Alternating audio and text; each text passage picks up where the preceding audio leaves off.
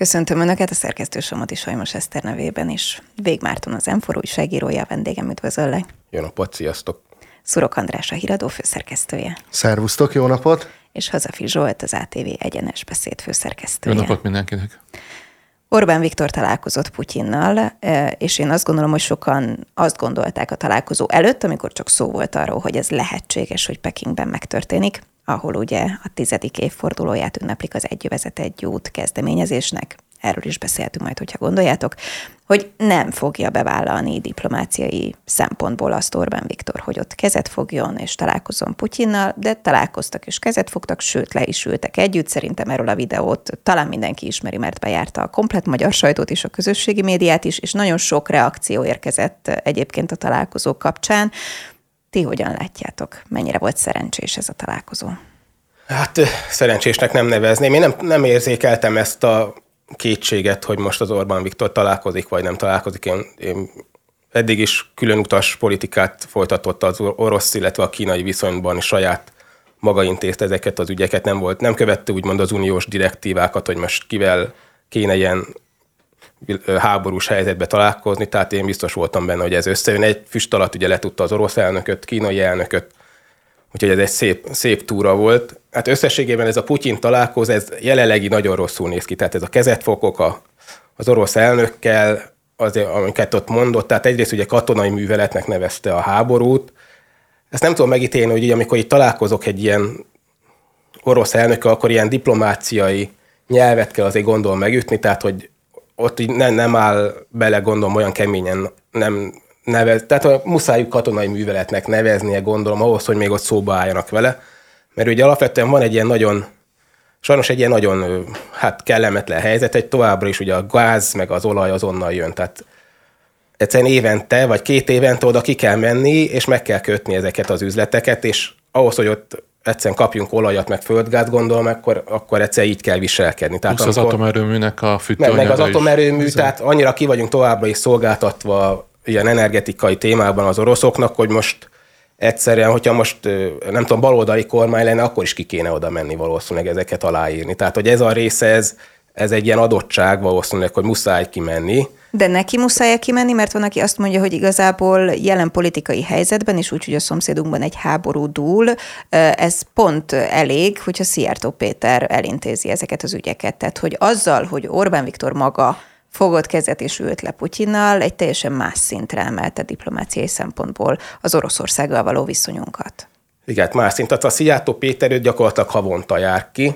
Hát igen, Lavrovval már szerintem már ilyen puszi, puszizós viszonyban vannak, annyira sokszor találkoznak. Tehát, de egyébként csak annyit ehhez, hogy, hogy egyébként saját magának teremt skizofrén helyzeteket a kormány, mert ugye az oké, okay, hogy a, a az orosz-ukrán konfliktusban azért a, a, a kezdetek óta hát inkább fogalmazunk finoman ezt a neutrális, mindenképpen a békére törekedő politikát folytatják, viszont ugye Izrael esetében beleálltak abba, hogy Izraelnek mindenképpen joga van megvédeni saját magát a, a, a, az agresszorokkal szemben, jelen esetben ugye a Hamasnak a, az erőivel szemben, és joga van ahhoz, hogy válaszcsapást is mérjen, és közben ugye Orbán Viktor azzal a Vladimir Putyinnal találkozik személyesen, akiről hát a nemzetközi közvélekedések szerint Iránnal mindenképpen jó viszonyt ápol, és elég sokan azt is feltételezik, hogy, hogy Oroszországnak közvetve lehet köze ahhoz, hogy Irán felfegyverezte a Hamasnak a, az erőit. Tehát ebben az esetben ugye azért, azért nyit magának egy frontot mindenképpen ezen a, a közel-keleti válságos történeten is, és arról nem is beszélve, hogy az uniós források ugye még mindig nincsenek itt, ugye most Navracsics Tibor már egy újabb dátummal örvendeztetett meg minket, ugye azt mondta, hogy gyakorlatilag novemberben jönnek a pénzek, de már sok ilyen dátum volt, és ugye most az Unióban, meg hát az egész nyugati világban ez a találkozó, ez elég nagy felháborodást keltett, és ez ugye még tovább part, még inkább a partvonalra sodorhatja az unión belül is Magyarországot. Tehát amit mondjuk nyer azzal, hogy, hogy tényleg ugye ezekben az energetikai kérdésekben Oroszország az mondjuk nyilván ki fog minket segíteni a továbbiakban is, de azt, azt nagyon komolyan elveszítheti uniós szinten, illetve a, a, a még tágabb világpolitikai palett. Hát már szerintem olyan sok mindent már az uniós szinten már szerintem hát. nem tudunk veszíteni. Tehát ott már nem hiszem, hogy ott még egy strigulát behúznak, és akkor most egyel több vagy kevesebb, ne arra úgy Zsolt, csak még csak egy mondat, hogy, hogy nekem az nem tetszett itt az egészben, tehát hogy az Orbán Viktor a külpolitikában már 2010 környékén alapvetően megkérdette azt, hogy Magyarországnak külpolitikában nem értékei vannak, hanem érdekei vannak, és ez most is ugye követi, tehát most is elhangzott az, hogy alapvetően úgy, úgy bánja, hogy van ez a háború, meg szankciók, tehát hogy leginkább az zavarja szerintem az Orbán kormányt, hogy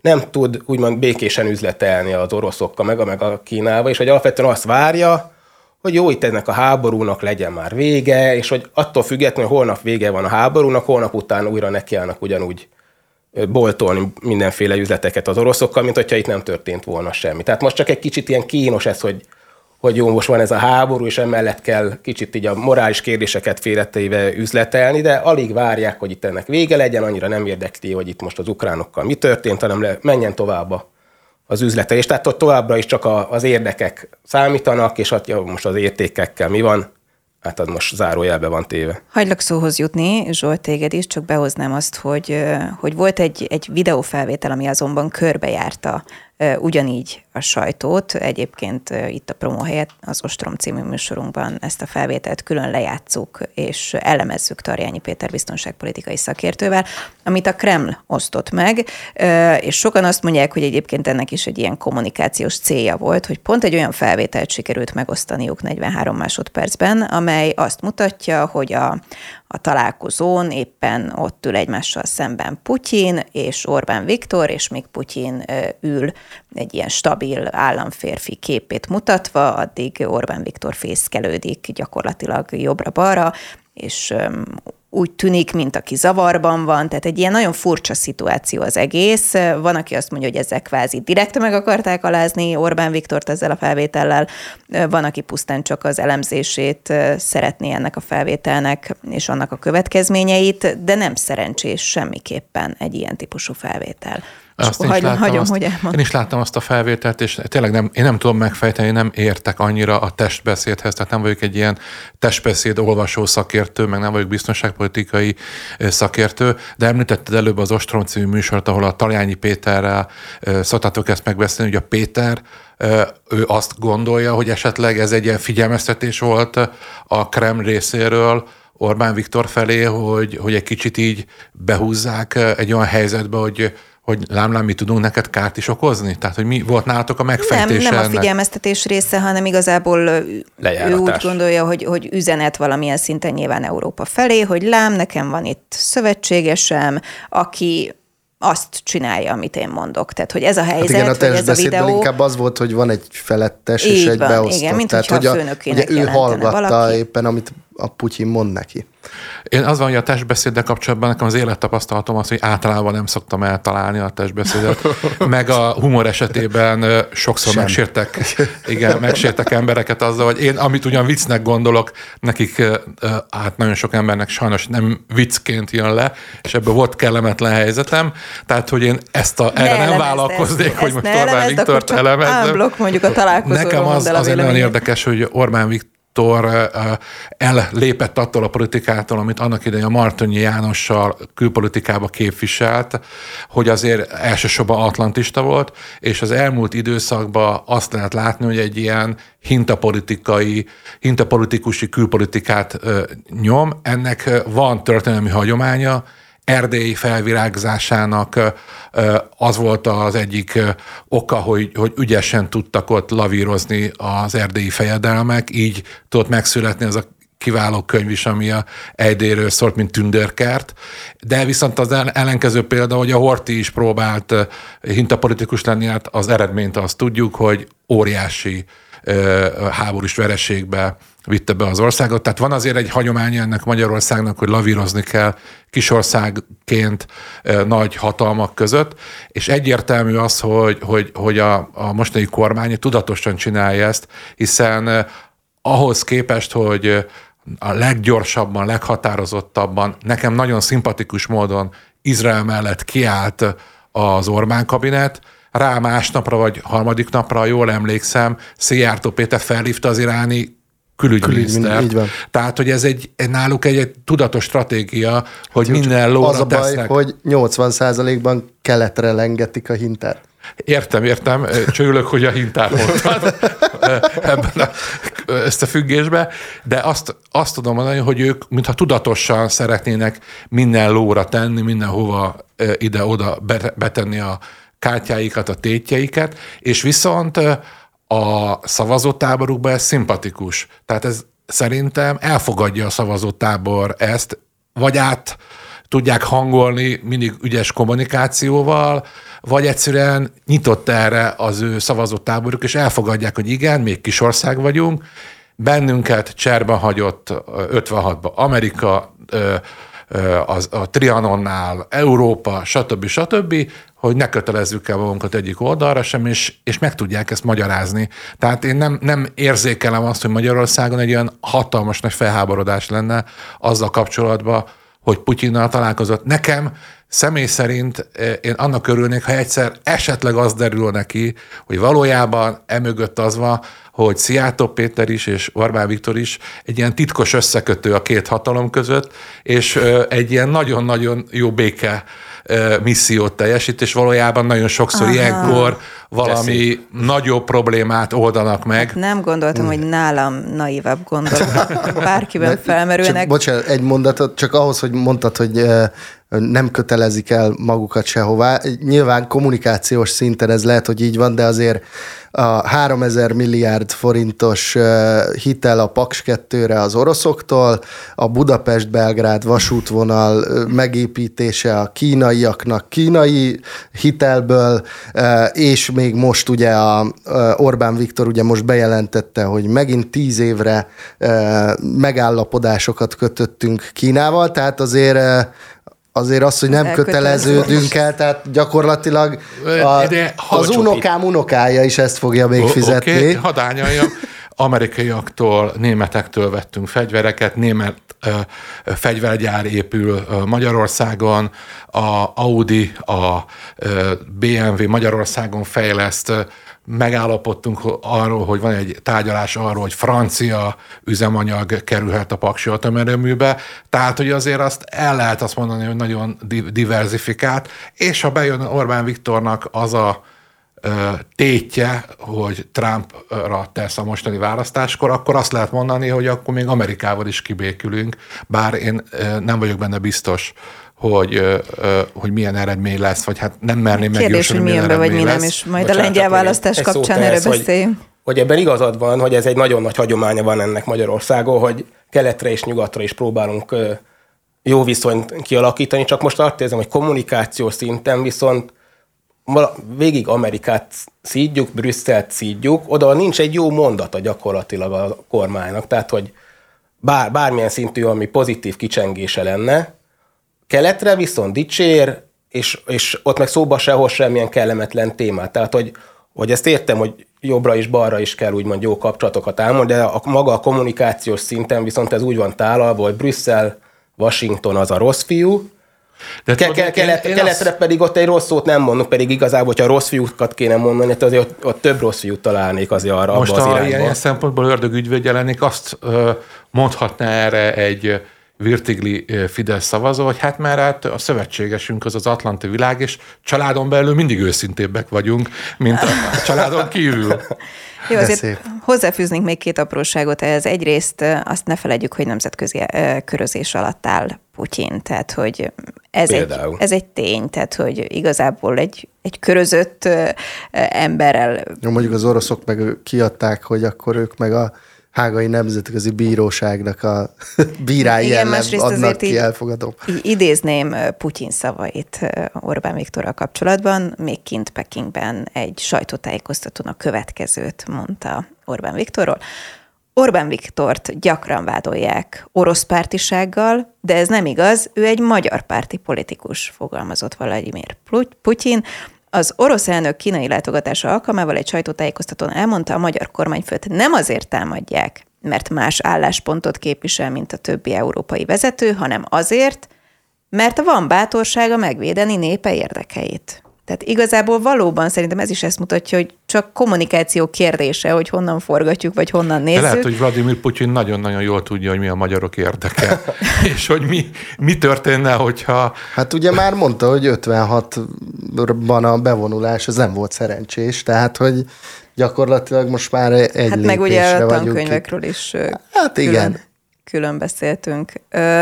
Kérdés az, hogy ez a megítélés, meg meg ennek a diplomáciai visszhangja hova vezet szerintem, és már eddig is érte az a kritika Magyarországot, hogy elszigetelődik, amikor ugye itt külpolitikáról volt szó. Egy ilyen találkozó sokak szerint abszolút azt jelenti, hogy innentől kezdve most hogy tárgyal a Amikor én annyi hallottam, hogy mennyire el van szigetelve Orbán Viktor, és akkor egyszer csak előtűnt a Macron, és akkor a Macronnal kedélyesen beszélgettek, és legutóbb az volt, hogy milyen együttműködés lesz a francia atomenergiával. Ugye e, Európában a legnagyobb atomenergiai arzenállal Franciaország rendelkezik. Tehát, hogy nagyon-nagyon sokszor hallottam ezt, hogy ú, most ez az utolsó csepp, utolsó csepp.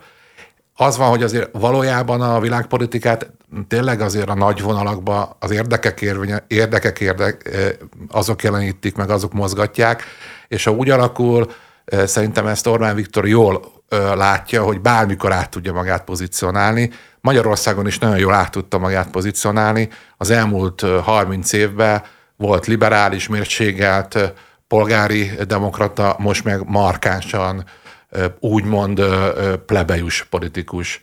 Tehát, hogy, hogy ez, e, ebben ő azért nagyon profi. Hát igazából a szavaidból azt mondjuk ki, hogy, hogy amúgy jól játsza ezt a hintáztatós szerepet. Hát a, a, az, az a helyzet, hogy én... Tehát egy szuper én, hintaló. Nem, nem. Én azt mondom, hogy nekem a következő gondolatom lenne, hogy nagyon jó, hogy ez, ez, ez, ezt így, így egy meg tudom ezt magyarázni, csak hogy akkor miért van az, hogy Magyarországon a legnagyobb infláció Európába, hogyha ugye azt hallgatjuk nagyon sokszor, hogy milyen jó Magyarországon, hogy milyen stabil kormányzás van, akkor kim volt Romániában, Erdélyben, akkor elmondta, hogy ő nem tudom, 5 vagy 25 román miniszterelnököt élt már meg, hogy az a kérdés, hogy mi a jobb, hogy van Magyarországon egy politikai stabilitás, de utolértek minket a, románok, a szlovákok, a már lassan a bolgárok is. A, a, a bolgárok az, azért nagyon messze voltak, a csehek azok nagyon lehagytak bennünket, az már egy másik dolog, hogy az átlagpolgár hogy ér. Én ezt nagy politikai szinten próbáltam elmondani, hogy ügye, ügy, igyekszik lavírozni, hintapolitikát folytatni. Hát mindig a, a végén kell az eredményt le, levonni. Hát nyilván ti is, nektek is megvan a véleményetek Meg. arról, hogy ez most ez mennyire sikeres, vagy nem sikeres. Ugye, mert folyamatosan az a mondás most a, talán az Orbán Balázs kezdte ezt el mondani, hogy a blokkosodás fele halad a világ, és hogy ezt kell Magyarországnak elkerülnie, hogy valamelyik blokkba úgymond bekerüljünk. Tehát mi a, hogy berazadjon. Igen, tehát hogy Magyarországnak az az érdeke szerintük, hogy, hogy ne blokkosodás legyen, hanem mindenki mindenkivel álljon szóba. És ez szerintem igazából jobb lenne valamelyik blogba beletartozni. És én, én, én, én olyan atlantista... Melyikbe? Tehát én, a, én, mond, a, én az amerikai nyugati blokkot azért azt jobban, hittem, jobb, jobban prefer, preferálnám, mert az, ugye mondjuk ezt a hintapolitikát, előttem van mondjuk Románia, aki mondjuk tőlünk azért még keletebbre van, ők például nem csinálnak ilyen hintapolitikát, hanem teljesen amerikai atlantista elköteleződést, a lengyelek is teljesen az ellenkező oldalon állnak azért. Tehát, hogy itt ez nem kötelező itt Magyarországon. Akkor téged a románok levettek a lábukra. Nem, én csak, arra próbál, nem csak azt próbálnám valahogy cáfolni, hogy ez valamilyen történelmi következetesség, tehát hogy ez egy ilyen eleve elrendelt, hogy hát mi itt vagyunk úgymond itt Közép-Európában, tehát muszáj nekünk ide is, oda is játszani, pedig alapvetően ez nem így van. Tehát azzal, hogy mondjuk stabilan mondjuk Európa párti, Amerika párti politika lenne, azzal szerintem még összességében jobban is járna az ország, mert például épp ezért nem jönnek az uniós pénzek, mert mi követtünk egy ilyen úgymond a jogállamisági leépítést, ami igazából magának az országnak is már kárára van nem tudom hány éve. Tehát, hogy ezért nem jönnek ide nem tudom hány száz vagy hány ezer milliárd euró, mert ilyen politikát folytat. Ez lehet így harcolni Brüsszellel meg Amerikával, ami ilyen elvi szinten oké okay is, de igazából most már anyagi kára van ebből az országnak. Bizony. Alapvetően ez a helyzet szerint. Még egyetlen mondatot fűznék ehhez hozzá a szünet előtt, ami elvette az élét szerintem az összes kritikának, és ez is a kommunikáció része nyilván. Sokan bírálták Európa szerte vagy világszerte azt, hogy Orbán Viktor találkozik Putyinnal, köztük az észt miniszterelnökkel, és ugye hát itt viszont Szijjártó Péterék találtak egy olyan fricskát, vagy nem tudom, visszavágást, ami ha teljesen jogos egyébként, és szerintem azzal, hogy találtak egy ilyen pontot, ami jogos, gyakorlatilag sikerült felülírni az összes bármi nemű más kritikát, ugye képmutatás a köbön, ezt mondja Szijjártó Péter, mert hogy pont olyan valaki kritizál minket, mutattak ugye csak az észt miniszterelnökre, akiről ugye nemrég kiderült, hogy a férjének még a háború kitörése után is voltak érdekeltségei, komoly érdekeltségei, 30 millió euró értékben egyébként szállított nyersanyagokat orosz, orosz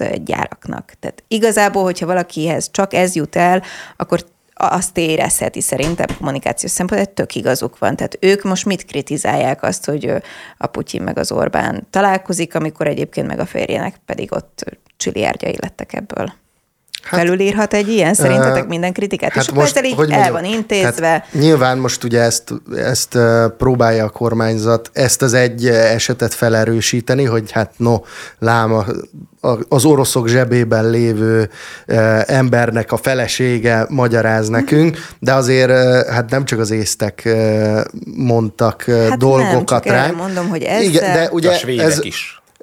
Hát jó, de hát azok Jó, de hát most ugye? ott vannak az amerikaiak, a németek, tehát azért elég, elég sokrétű volt a, a támadás ezzel kapcsolatban. Igen, csak azt csak mondom, ugye, hogy egy ilyennel felül lehet írni na, az hát összeset. Itthon felül lehet írni, és akkor itt most elérkezünk egy kicsit a, hogy mondjam, a, a, a hazai média helyzet, illetve a, a kommunikációs csatornákhoz. Jó, legyen így. Szünet után és hagyom, hogy Szurok András befejezze a gondolatát, hogy ugye ott fejeztük be, hogy szerintem kommunikációs szempontból az, hogy sikerült kiszúrni valakit, aki nem feltétlen jogosan kritizálja az Orbán-Putyin találkozót, az felülírhatja, és akkor igen, itt helyesbitek itthon az összes egyéb kritikát. Igen, és pont arról kezdtem beszélni, hogy itthon ez lehetséges, hiába van az, hogy gyakorlatilag a, a világ minden tájáról érkezett kritika az Orbán-Putyin találkozóval kapcsolatban,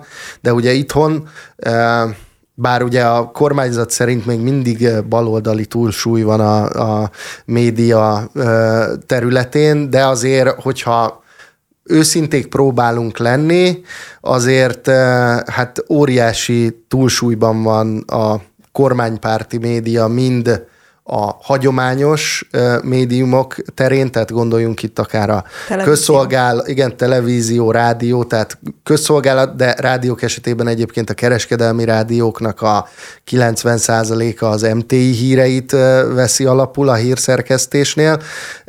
Hát Facebook, tehát online szinten ott gyakorlatilag szerintem az ellenzék az ilyen, nem tudom, 10 tehát 90-10 lehet az arány, tehát a megafonnal, a különböző YouTube hirdetésekkel, mindennel, tehát olyan szintű kormányzati utcai túlsúly plakátok. van, utcai plakátok, így van, tehát ha már teljesen offline médiára gondolunk, de, de tényleg, tehát, hogy itthon simán uh, elképzelhető az, hogy az embereknek a nagy többsége, aki, aki mondjuk tényleg csak ilyen felületesen tájékozódik, mondjuk megnéz egy egy MTV-s híradót, meg mondjuk beleolvas valahol a, az, origóba. az, az origóba például, igen, vegyük azt, tehát az, az biztos, hogy azzal nem fog találkozni, hogy hány kritika érte Orbán Viktort amiatt, hogy Vladimir Putyinnal találkozott, azzal viszont mindenképpen, hogy aki viszont esetleg kritizált, na az is benne van egyébként Putyin zsebében. Tehát, hogy itthon szerintem ez, ez nem ördögtől való elképzelés, hogy ez itt, itt átmehet simán. No, csak erről az jutott eszem, hogy eb- ebben nagyon ügyes amúgy az Orbán kormány, tehát hogy mindig meg tud találni egy olyan félmondatot, egy mondatot szereplőt a nyugati vagy a világban, ami beleillik az ő narratívájába. Uh-huh. Tehát, hogy ezt mindig ez egy ilyen zseniális gépezetnek hát talál, tehát megtalálják azt az észt miniszterelnöknek a férje, és akkor azt fogjuk hangsúlyozni. Amikor az Európai Parlamentben volt az a korrupciós ügy, hmm. akkor, akkor azt hangsúlyozta. Tehát itt mindig meg tudnak találni pár olyan pontot, ami beleillik az ő sztoriukba, de és ez, a... bocsánat, csak a, hogy maga a jogállamiságnak is ez, a, ez mindig ez jön elő, hogy a, nem tudom, a portugáloknál nincs is alkotmánybíróság, ők ne szóljanak bele. Én ezt a finneknél nincs is, nem tudom én micsoda, tehát így mindig meg tudják találni azt az egy-egy pontot, amiben bizonyítják, hogy hát ezek mit, mit kritizálnak minket, amikor ez náluk a, ez, a jó, ez a jó Európában, hogy van több tucat ország, hogy mindenhol teljesen más a Igen. berendezkedés, valahol királyság van. Mindig amikor átalakítottak valamit, akkor mondtak, hogy ez Németországban így van, máshol úgy van, tehát mindig lehet, ez a, ez a gyönyörű Európában, hogy mindenre van példa, és annak az ellenkezőjére is, és ezt eh, el kell ismerni, hogy egy agytrözt mindig megtalálja pont azt a gondolatsort, ami, eh, ami alátámasztja a Fidesznek a kommunikációs érdekeit. Tehát ezt mondjuk a ellenzék is csinálhatná. Igen.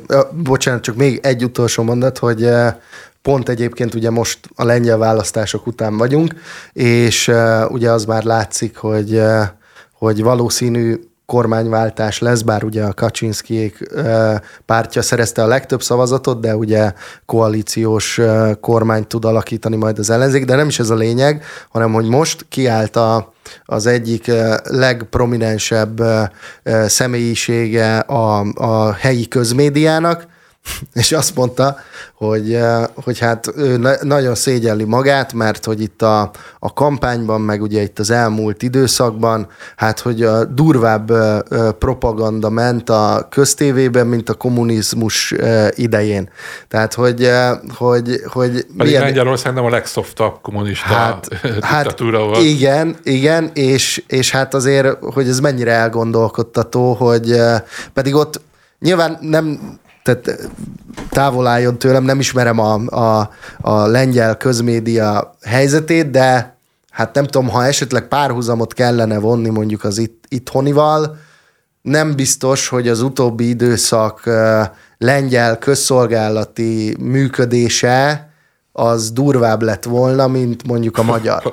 így látatlanba ezt. De, de, de, de ezt mondom, nem vagyok a lengyel közmédia ismerője, csak úgy fel, felötlött benne. Fél, lehet, hogy nagyon nagyot tévedsz. Mert lehet, hát azért mondom, tehát, hogy tudsz. én ezt nem, nem tényként De ezek közlöm, szerint Lengyelországban csak... ennek ellenére, hogy ilyen durva volt a lengyel közszolgálat, mégis bekövetkezett no, hát nem mégis váltás. igen, és akkor váltsunk erre, mert hogy hogy ugye Lengyelország választott, rekordmagas részvételi arányal egyébként. Most próbáltam itt megnézni, hogy a legutóbbi részvételi arányunk az mi volt, ezt egyelőre nem találtam meg, de nálunk ez 2018-ban 70 százalékos volt a részvételi arány. Ami de most 22-ben is ilyen 60 körül lehetett Azt most valahogy. éppen valamire az országgyűlési képviselők választását nem tölti be a választási no. iroda oldala, úgyhogy itt jelzem, hogy lehet, hogy hacker támadás történt ellene, túlterheléses támadás, hogy szoktuk mondani. Szóval a lényeg az, hogy, hogy nagyon sokan elmentek szavazni, és valóban egy olyan helyzet állt elő, hogy a jelenlegi kormánypárt, a jobboldali kormánypárt nyerte meg a választást, de úgy tűnik, hogy ugye mégsem ők fognak tudni majd kormányozni, hanem az ellenzéki koalíció mit mutathat? Ugye az van, hogy egyrészt... Elveszíthet egy újabb szövetséges. Egyrészt elveszíthet, egyrészt ugye teljesen más a választási rendszer, mint Magyarországon. Magyarországon a győztes az elképesztő mértékben aránytalanul jutalmazza. Benne, Ott meg ugye az van, hogy 34%-ot nyert a Kaczynszki féle a Fideszre hajazó, arra hasonlító párt, és 31%-ot kapott a Tusk vezette csapat, és nagyjából arányosan kapják a, a, a szembe, meg a különféle helyeken a, a képviselő, képviselői mandátumot, és össze tud rakni az ellenzék egy kormány többséget. Ott van valódi pártélet, kis pártoknak is van lehetősége országos politikát meg határozni, tehát hogy azért ott valamilyen szempontból a választási törvény az ezt elősegíti. Nekem az az érdekesség ebbe az egészbe, hogy két dolog jutott eszembe, hogy egyrészt ott a sikerhez az kellett, hogy kellett egy olyan ember, mint a Tusk, aki azért egy falsúlyos ember. Tehát ez Európai Unióban is, Európai Unióban is nagyon komoly pozíciókat töltött be, illetve nem lehet komolytalan szereplőnek nevezni. Ugye Magyarországon az ellenzéknek éppen az az egyik gyengeség, hogy nem tudnak egy erős vezetőt felmutatni, aki Orbán Viktor érdemi ellenfele tudna lenni, vagy, és ugye a Gyurcsány Ferenc próbálja a DK-n keresztül felépíteni Dobrev Klárát, de a többi ellenzéki párt ezt most jelen pillanatban még nem fogadja el. Tehát ez egy egyik tanulság. A másik tanulság, amit említettél, hogy Orbán Viktor szövetségese veszít egy erős szövetséges. Ugye a lengyeleknek nagyon sok mandátuma van az EP-be, egy, egy nagyobb ország.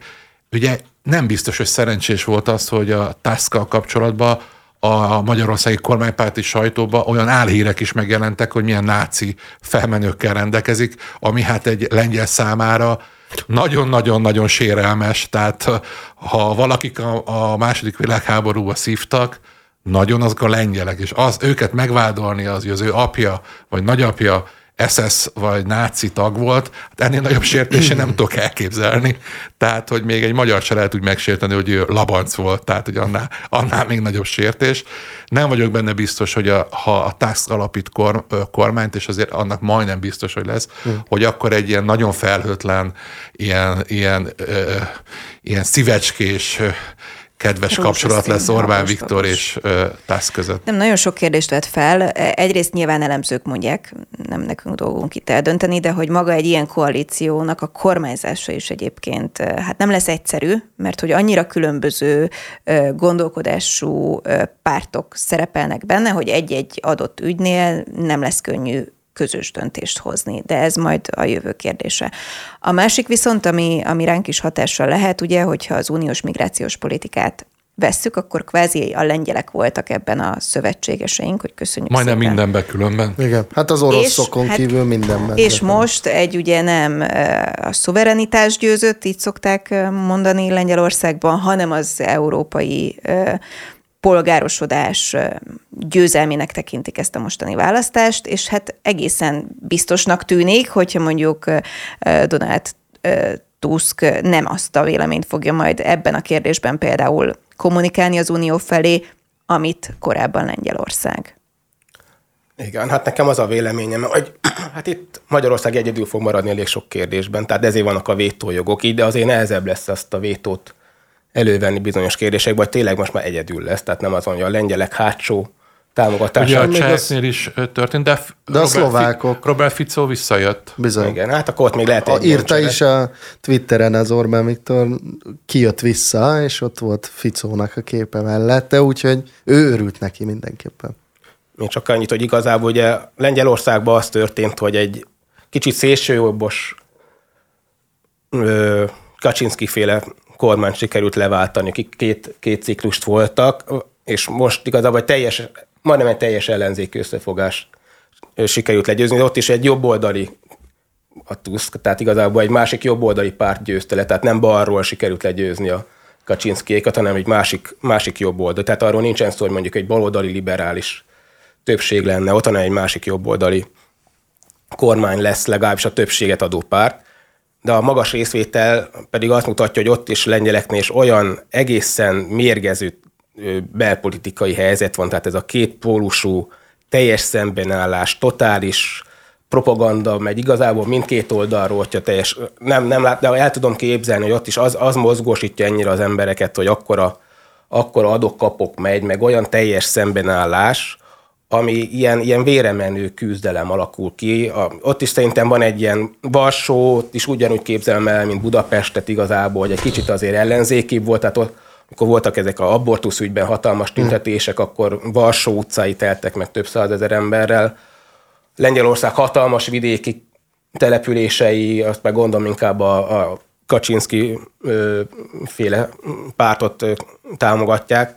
Tehát ott is meg a közös alap, meg igazából az az érdekes, hogy mi a Tusk is, meg a Kaczynszki is a szolidaritásból jött ki, tehát még a, a Kaczynszki is 70 fölött van, a Tusk is 66, tehát már nagyon, nagyon rutinos, nagyon, nagyon tapasztalt politikusokról van szó, akik még ilyen a rendszervált, tehát a 80-as évek vége, 90-es elejékből ben szocializálódtak, tehát még a lengyeleknél sem ment át ez a teljes generációváltás, tehát még Magyarországon is alapvetően ugye a fő vonal az Orbán Viktor meg Gyurcsány, akik szintén a 80-as évek végéből vannak még most is itt a 2023 még ők dominálják a politikát, és a lengyeleknél is alapvetően a, a két választás ott is két ilyen nagyon régi motoros politikus között ment.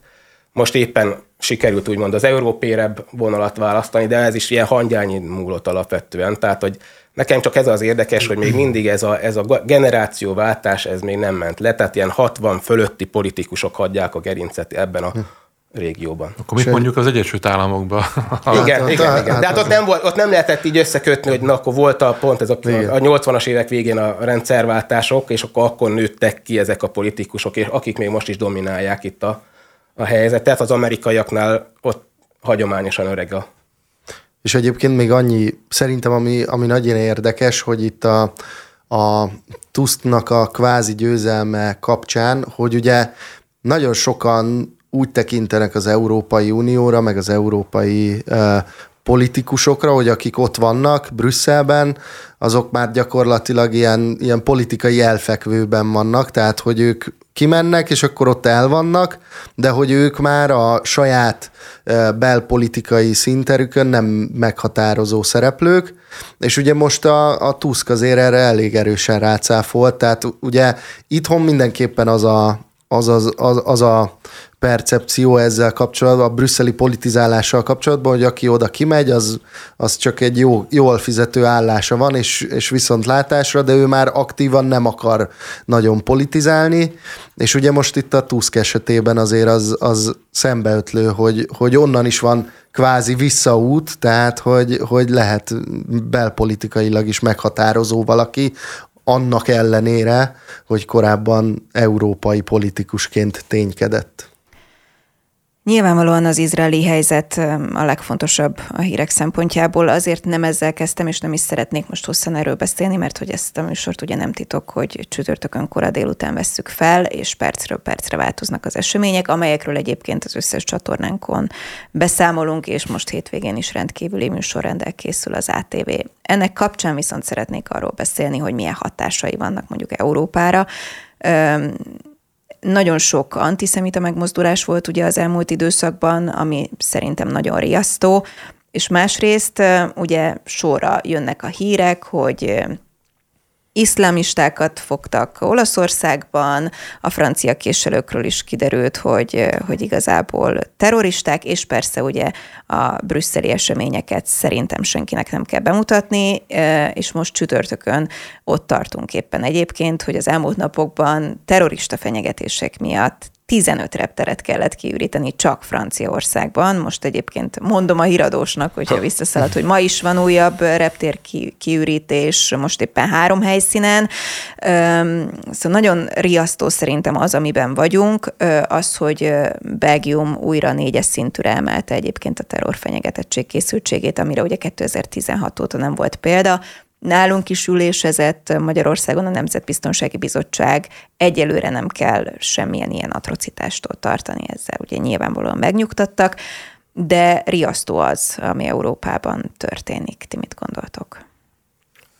Hát én ott kezdeném, hogy igazából a, ezt a Hamászféle akciót egyszerűen nem tudom hova tenni, hogy ez most hogy ez mi volt az elképzelésük, hogy ezt végrehajtják ezt az akciót, és hogy akkor tudták, hogy egy olyan olyan válaszcsapás lesz, amivel nem tudnak, tehát hogy nem, nem, nem tudom egy, egy, szóval, olyan brutális, kegyetlen. Erre Tarjányi Péter azt mondja egyébként, hogy az ugye már körülbelül tudható, hogy ez nem egy hirtelen ötlet Igen, volt, hanem hát erre készültek, és hogy de mi, mi, hogy mi higgyük el, hogy megvannak a forgatókönyvek egyébként, tehát nyilvánvalóan pontosan tudták azt, hogy milyen szintű válaszcsapást várhatnak, és, és ő még várja azt igazából, hogy kiderüljön, hogy mi az eredeti terv. Hát igen, azt, azt mondjuk Ami kicsit, kicsit seg, segítene megvilágítani, hogy itt mi miért történik. Mert hát egyelőre azt a lépést látjuk, elmondani, hogy szerintem, ilyen... hogy igazából azt akarjuk az egészen, hogy hogy tehát, hogy végrehajtunk egy ilyen brutális merényletet egy fesztivál ellen, meg, meg kibucokat likvidálnak egy az egybe sajnos, egészen elképesztő módon. Jó, ez egy lépés mondjuk, de hogy, és utána mi volt a terv utána, ezt, ezt nem látom, hogy ez most miért miért volt erre szükség, úgymond nem látom benne a logikát. Az európai helyzet pedig azt szintén nem értem, hogy most miért, miért Izrael, tehát hogy miért antiszemita felhangok keletkeznek ebből. Ugye volt a gázai kórháznak a lebombázása, a jelenleg, amiket én tudok róla, hogy az, az nem Izrael bombázta le azt igen, a kórházat. Abszolút, igen. Ahogy mondta a Biden, a másik csapat volt. Igen, igen. tehát azt nem, nem Izrael bombázta le, tehát hogy most egyelőre nem látom, hogy miért, miért vannak ilyen antiszemita kirohanások, tehát Izrael támadták meg alapvetően, tehát hogy Hát ne, ne, nem véletlenül nyilván világos. azért, és ezért is késlekedik a szárazföldi hadművelet, mert hogy Ja, civilek, miért, miért civilek ezrei kell, fognak Izrael, meghalni, hogyha a gázai övezetben elindul Igen. izraeli katona, vagy izraeli Hát van egy olyan elképzelés, amit én hallottam és olvastam, hogy beszeretnénk egy nagyobb háborút indítani ezzel ott, és bevonni a Hezbollahon keresztül Iránt, és azzal, hogyha sikerül egy hazug kommunikációval úgy beállítani, hogy Izrael nagyon gonosz ellentámadásokat csinál, akkor a, a muszlim világot össze lehet esetleg fogni egy Izrael ellenes háborúvá, ami hát nagyon-nagyon aggasztó, nagyon ijesztő forgatókönyv, és azt tudom mondani, hogy adja a jó Isten, hogy ez ne történjen meg, mert hát az nem azt mondom, hogy világháború, de hát elég ijesztő, apokaliptikus vízió, képek ütnek ezt ebbe az embernek, főleg aki, még én szerettem az ilyen apokaliptikus filmeket, tehát hogy rögtön valóságban kicsit más. Igen. Igen, meg de egyébként én is ezt hallom, mert uh, nyilván az egyenes beszéd kapcsán is, meg híradó kapcsán is én is beszélek sokszor uh, biztonságpolitikai uh, szakértőkkel, és uh, az, az tűnik az egyetlen, uh, hogy mondjam, uh, reális forgatókönyvnek, hogy ezzel be akarták Izraelt húzni a gázai övezetbe, ami egy indok lehet arra, hogy valóban Irán, Irán és a Hezbollah belépjen ebbe a konfliktusba, és ugye Irán már üzent is egyébként ugye a napokban azzal kapcsolatban, hogyha bemegy Izrael, akkor, akkor ő, ők, ők meg válaszolni fognak erre, tehát hogy, hogy ez nagyon hogy mondjam, ez egy reális forgatókönyvnek tűnik, hogy ez, ez lehetett a cél, hogy egy, egy ilyen nagyobb konfliktus legyen ebből. Egyébként hogy ez azon túl, hogy tényleg a, itt Európa szerte is milyen hullámot indított el, ami, ami rettenetesen elszomorító, azt viszont hozzá kell tenni itt a, a kormányzat szempontjából jó pontként, hogy ugye amikor elindultak ezek a nagy tüntetések, Palesztina, de leginkább ugye a Hamas mellett sok nagyvárosban tüntettek, meg voltak zavargások is. Ugye Orbán Viktor egyből jelezte, hogy itthon nem lesz semmilyen szimpátia tüntetés, mert ugye pont aznap, amikor pénteken ezt bejelentette a, a rádióban, akkor aznapra egyébként már szerveztek volna a külügyminisztérium elé egy, egy ilyen megmozdulást, aztán később délutánra is, meg egyébként most a napokban is, tehát már több ilyet be kellett tiltani a, a, a rendőrségnek, tehát hogy nem engedélyezni ezeket a, ezeket a gyűléseket, és egyébként nyilván, hogy mondjam, a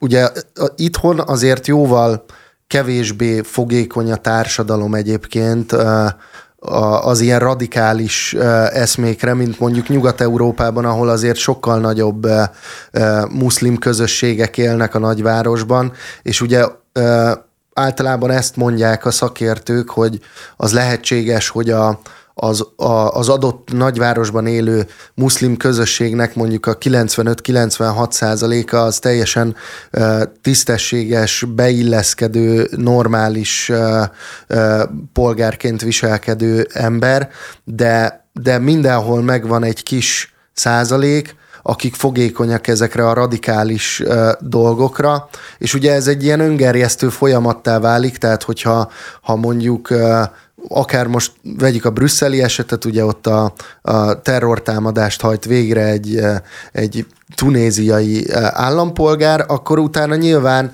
a nagy, tehát a, a többségi társadalomban elindul egy félelem, egy ilyen, egy ilyen kicsit sandárnézés a muszlim közösségre, a muszlim közösségen belül nyilván egy ilyen védekező reakció, tehát ez egy ilyen öngerjesztő folyamattá válik, és ez, ez nagyon elkeserítő folyamat. Ne legyen így, ezt tudom mondani. Köszönöm szépen, hogy itt voltatok. Köszönöm, Köszönöm. Köszönöm. a figyelmet, viszontlátásra.